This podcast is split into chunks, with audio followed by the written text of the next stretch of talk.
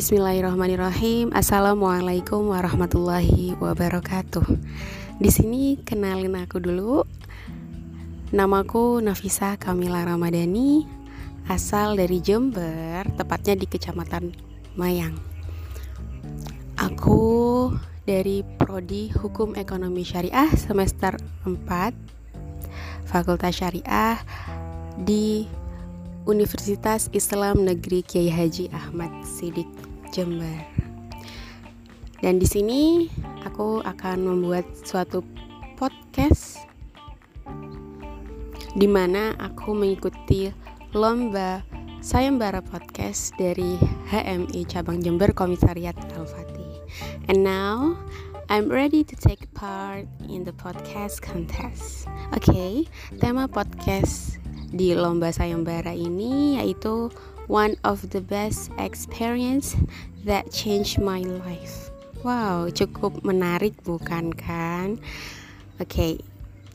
Dan di sini aku akan sedikit sharing salah satu atau beberapa kejadian atau pengalaman yang benar-benar terjadi dalam kehidupanku and that very very changed my life.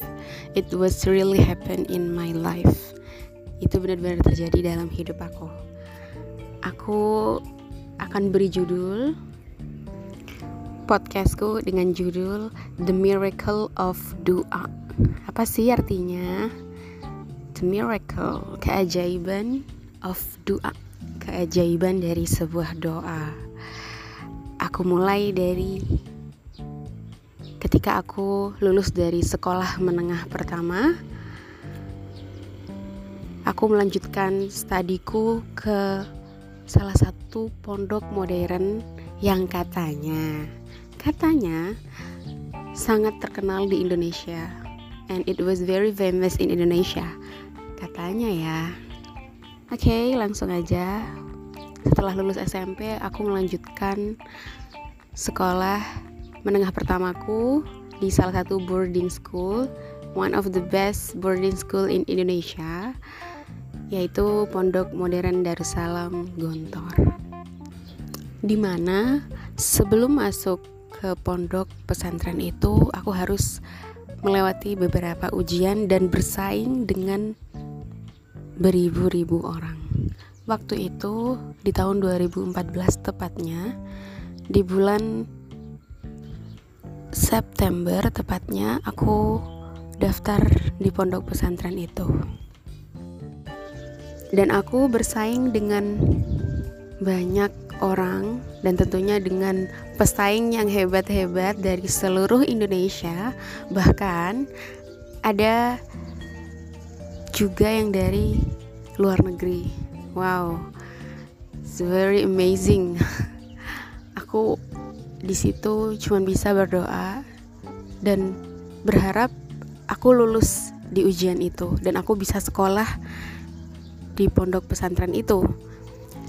Setelah itu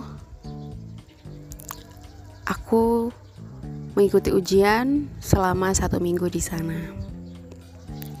Yang pertama ujian lisan dan yang kedua ujian tulis.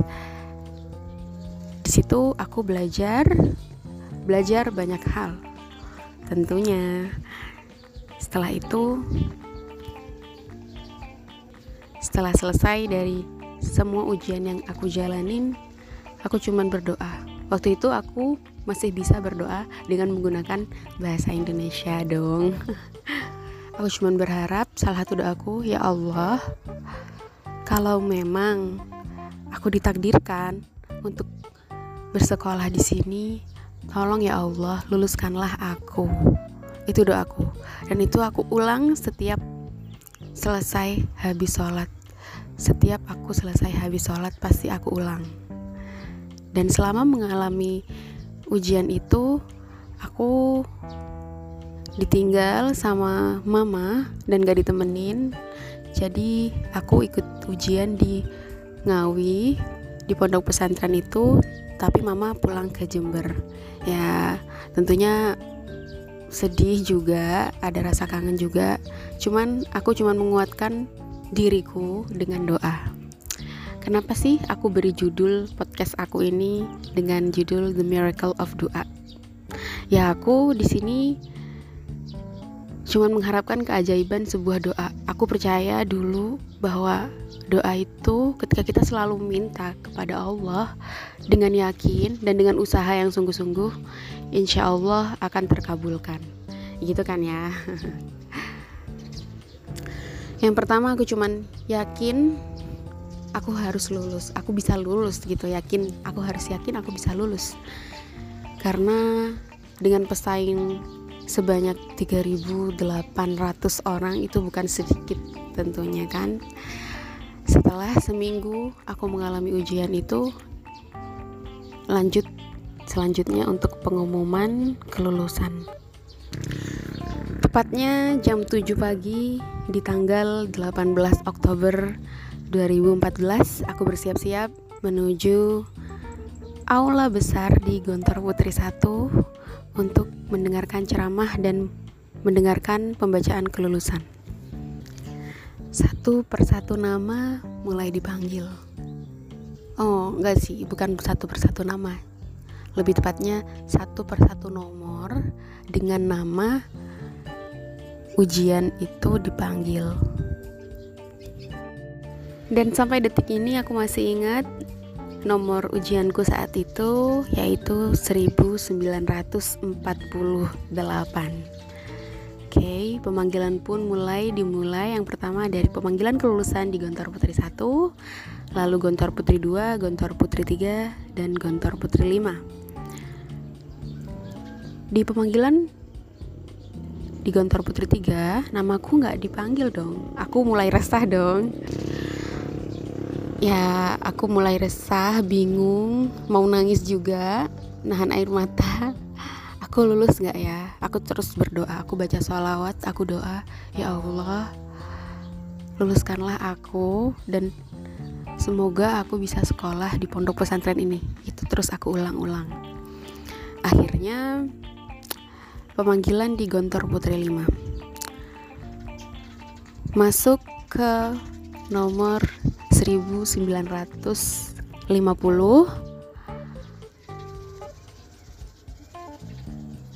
dan akhirnya nomor ujianku dipanggil dan diulang karena salah. Tentunya aku kaget ya pemanggilan salah diulang dari awal. Tepatnya kelulusan pemanggilan di Gontor Putri 5 aku sujud di situ di bawah kursi karena aku tahu aku lulus ya aku akhirnya pelukan sama temen-temenku yang udah aku kenal di sana. Dan setelah pengumuman kelulusan aku bingung dong cari mama. Katanya mama mau datang hari itu juga. Tapi nggak kelihatan belum ketemu saking banyaknya orang. Dan orang tua di sana banyak banget yang datang. Aku cari mama mau telepon juga nggak bisa. Gitu. Ya udah aku cari Nah, ternyata aku ketemu sama mama dan di situ aku berpelukan. Kita sama-sama nangis di situ. Terus mama bilang, "Alhamdulillah akhirnya kamu lulus dan keterima di Pondok Pesantren Gontor." Rasanya sedih, terharu, tapi seneng ya kan oke okay. akhirnya aku menjalani proses pendidikan di Pondok Modern Darussalam Gontor Putri Kampus 5 tepatnya di Kandangan Kediri, Jawa Timur, Indonesia. Selama enam bulan aku menjalani pendidikan di Gontor Putri Kampus 5 Kediri aku mendapatkan banyak hal baru, banyak pengalaman baru, banyak teman baru, dan pelajaran-pelajaran yang belum aku tahu sebelumnya. Karena ya aku bersekolah di SMP negeri dulunya. Tapi nggak apa-apa karena kita ke sana untuk belajar. Tentunya kita harus semangat dong ya. ya, akhirnya aku mulai mendapatkan dan beradaptasi dengan hal-hal baru yang baru aku temui di sana. Salah satunya pelajaran-pelajaran kayak hadis, tafsir, ada satu lagi pelajaran mutalaah di mana pelajaran itu benar-benar harus diafalin ya kan. Nah, situ aku bertemu sama pelajaran tafsir. Aku keingat keajaiban doa yang aku alami pas waktu mau pengumuman kelulusan yang terus aku ulang-ulang pakai bahasa Indonesia itu. Di sini aku keinget satu tafsir, tafsir surat Al-Baqarah tepatnya di ayat 186. Aku bacain dikit. A'udzu billahi Bismillahirrahmanirrahim. Wa idza sa'alaka ibadi anni fa inni qarib Ujibu da'watad da'i idza da'ani falyastajibu li wal yu'minu bi la'allahum yarshudun Sadaqallahul azim Artinya dan apabila hamba-hambaku bertanya kepadamu, wahai Muhammad, tentang aku, maka sesungguhnya aku dekat. Aku kabulkan permohonan orang-orang yang berdoa apabila dia berdoa kepadaku. Hendaklah mereka itu memenuhi permintaanku dan beriman kepadaku agar mereka memperoleh kebenaran. Masya Allah, di sini aku mulai belajar salah satu surat ini, surat Al-Baqarah ayat 186. Aku mulai ngerti di sini. Aku mulai paham dari pelajaran ini dan di ayat ini ternyata kalau kita terus berdoa, terus yakin dan dengan diiringi usaha tentunya dan terus berdoa sama Allah, apa yang kita minta insya Allah akan dikabulkan. Ya kan? Dan tentunya ini terus menambah keyakinanku untuk selalu dalam keadaan apa pun selalu berdoa kepadanya gitu. Semoga podcastku ini juga bisa uh, memberikan hal positif ya buat kalian. Jadi gak berhenti di situ aja. Jadi nggak berhenti di situ aja. The Miracle of Dua ini aku lanjutin kan Bukan aku lanjutin maksudnya aku rasain Aku terus rasain Ketika aku pingin sesuatu Dan sesuatu itu mungkin agak sedikit berat Untuk dicapai ya kan? Aku terus berdoa dan berusaha.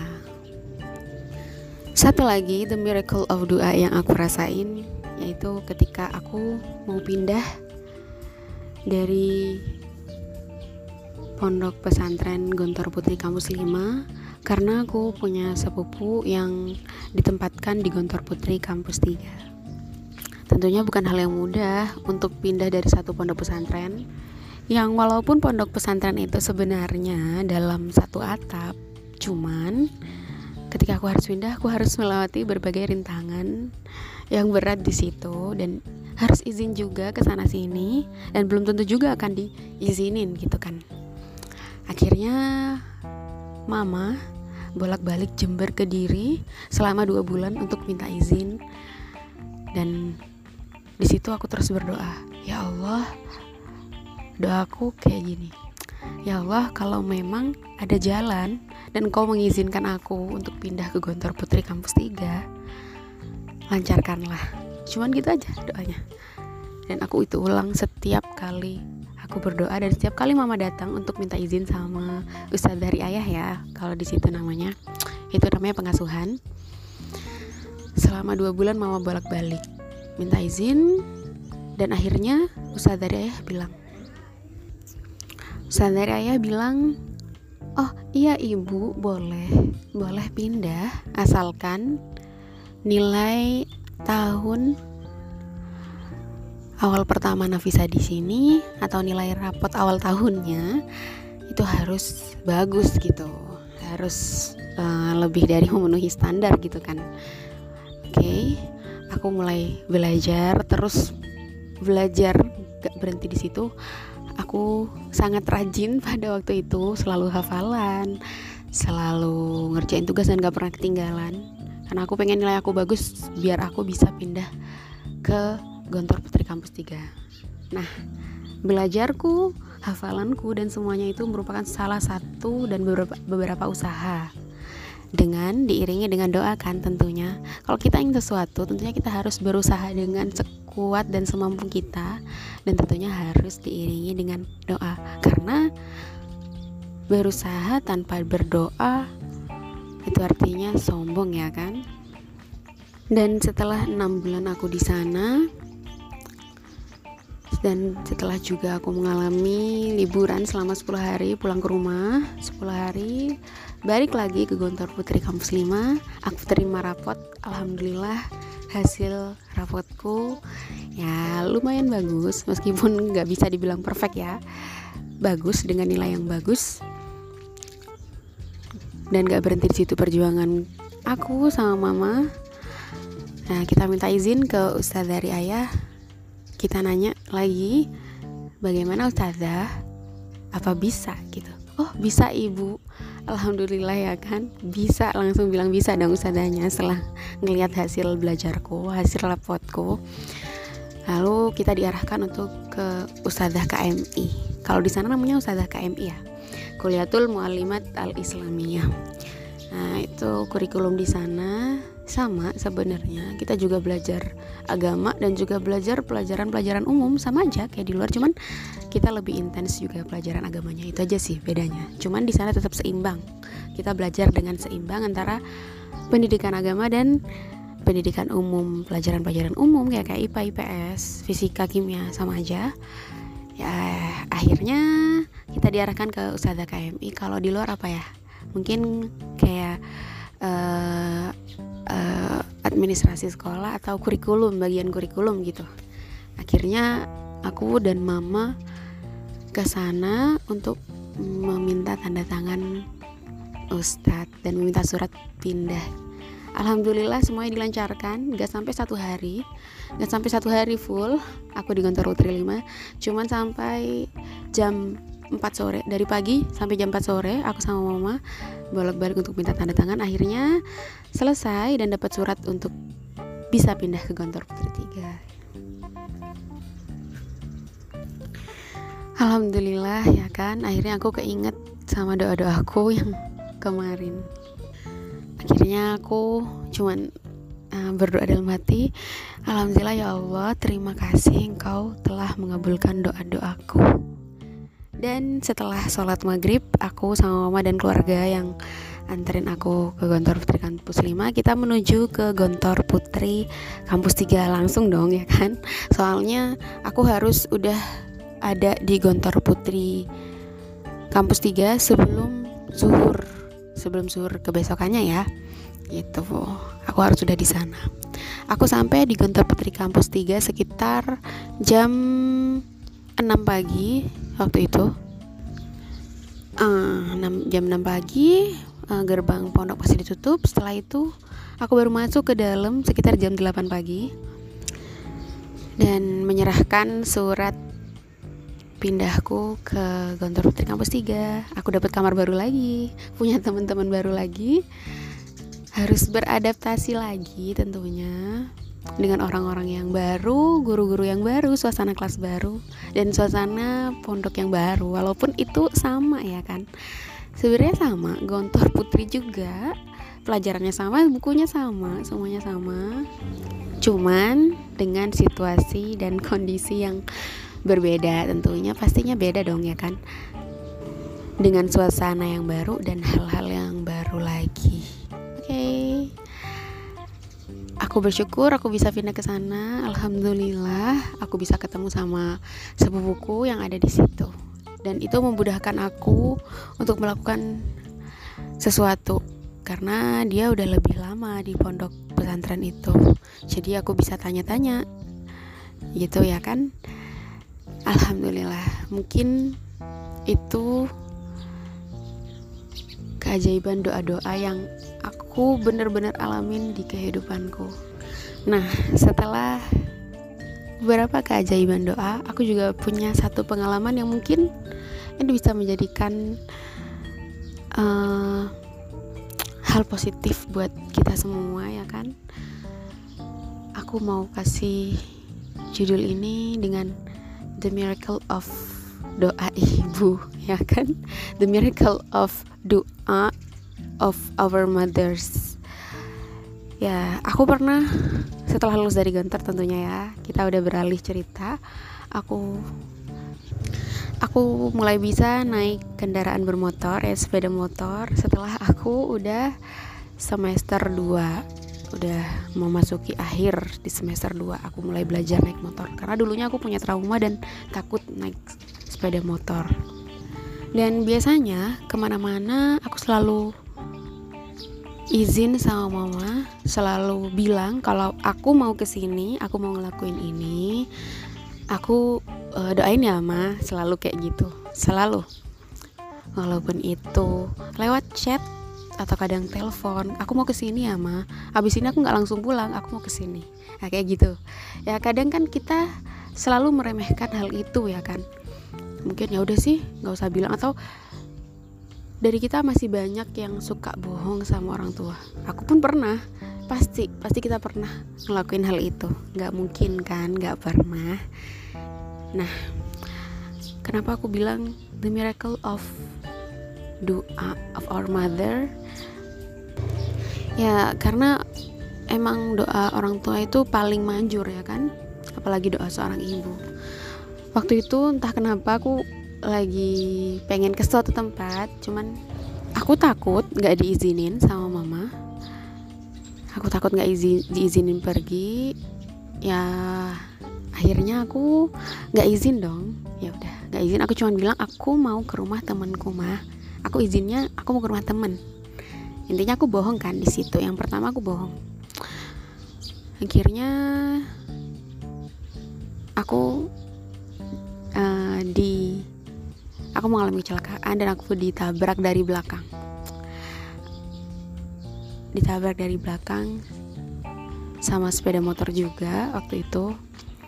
Dan motorku ya agak sedikit lecet ya. Bukan agak sedikit sih lumayan lecet. Dan untungnya yang nabrak ini bertanggung jawab. Akhirnya aku bingung di situ aku harus ngapain? Untungnya aku juga nggak apa-apa alhamdulillahnya aku nggak apa-apa ada yang bantu aku juga dan ada saksi mata juga. Cuman aku bingung aku harus ngapain ya? Apa aku harus nelfon orang tua? Tapi orang-orang di sekelilingku yang bantuin aku cepet ditelepon ya saudaranya gitu yang paling deket kalau enggak. Percuma juga aku nelpon saudaraku pastinya dia juga akan bilang sama mama. Akhirnya ya aku nelpon mama waktu itu ya kan? Dan bilang ya kalau aku ditabrak tapi aku nggak apa-apa. Cuman motornya ada yang lecet mah gitu tapi orangnya mau tanggung jawab. Ya udah langsung. Langsung lah mama pergi ke tempat itu. Ya inilah hasil kebohonganku ya kan? Hasil bohong akhirnya kayak gini. Kita nggak dapat restu dari orang tua dan nggak dapat doa ya kan? Ya akhirnya uh, orang yang nabrak bertanggung jawab kita ke bengkel dan harus menunggu selama satu bulan untuk bisa memperbaiki hal yang rusak itu dari motorku Selama di bengkel, mama cuma bilang, kamu mau ke mana? Kamu mau ke arah mana? Katanya mau ke rumah temen kamu yang ini. Kenapa lewat jalan yang ini? Gitu kan. Pasti kamu bohong kan ya sama mama. ya, akhirnya ketahuan deh. Ya oke, okay, aku di situ jawab iya ma, aku mau ke sini sebenarnya, gitu. Maaf ya ma, gitu. Ya oke okay lah. Itu pengalamanku kembali lagi ketika aku ingat kejadian itu aku ingat di salah satu hadis yang pernah aku pelajari dari uh, apa dari pondok pesantren itu yaitu ridallahi fi ridul walidaini wa fi suhtil walidaini Rawahut Tirmizi. Artinya keridoan Allah itu tergantung dari adanya keridoan ibu atau bapak dan kemungkaran Allah itu tergantung dari adanya kemungkaran ibu bapak. Hadis riwayat Tirmizi. Jadi ketika orang tua kita ridho, insya Allah datanglah ridho Allah. Yang ridho Allah ada pada ridhonya orang tua, gitu kan. Dan ketika Allah nggak ridho, berarti orang tua juga nggak ridho. Dan keriduan orang tua juga nggak ada dari Allah nggak datang. Makanya itu merupakan salah satu ujian dari kita. Dan doa seorang orang tua doa seorang ibu itu yang paling manjur di antara doa-doa yang lain. Makanya ya kita harus selalu minta izin dan selalu minta doa dan juga harus berdoa dengan sendirinya ketika kita ingin melakukan sesuatu ya kan? Karena yang tadi itu ridhonya Allah tergantung pada ridhonya orang tua dan kemungkaran Allah juga tergantung dari kemungkaran orang tua. Mungkin cuman sampai di sini aja podcast yang aku buat. Hmm, sebelumnya mohon maaf kalau uh, ada yang kurang berkenan atau ada salah kata dari aku. Uh, and and I say uh, thank you very much for listening my podcast. Terima kasih banyak dan semoga bermanfaat buat kalian semua. Thank you and wassalamualaikum warahmatullahi wabarakatuh.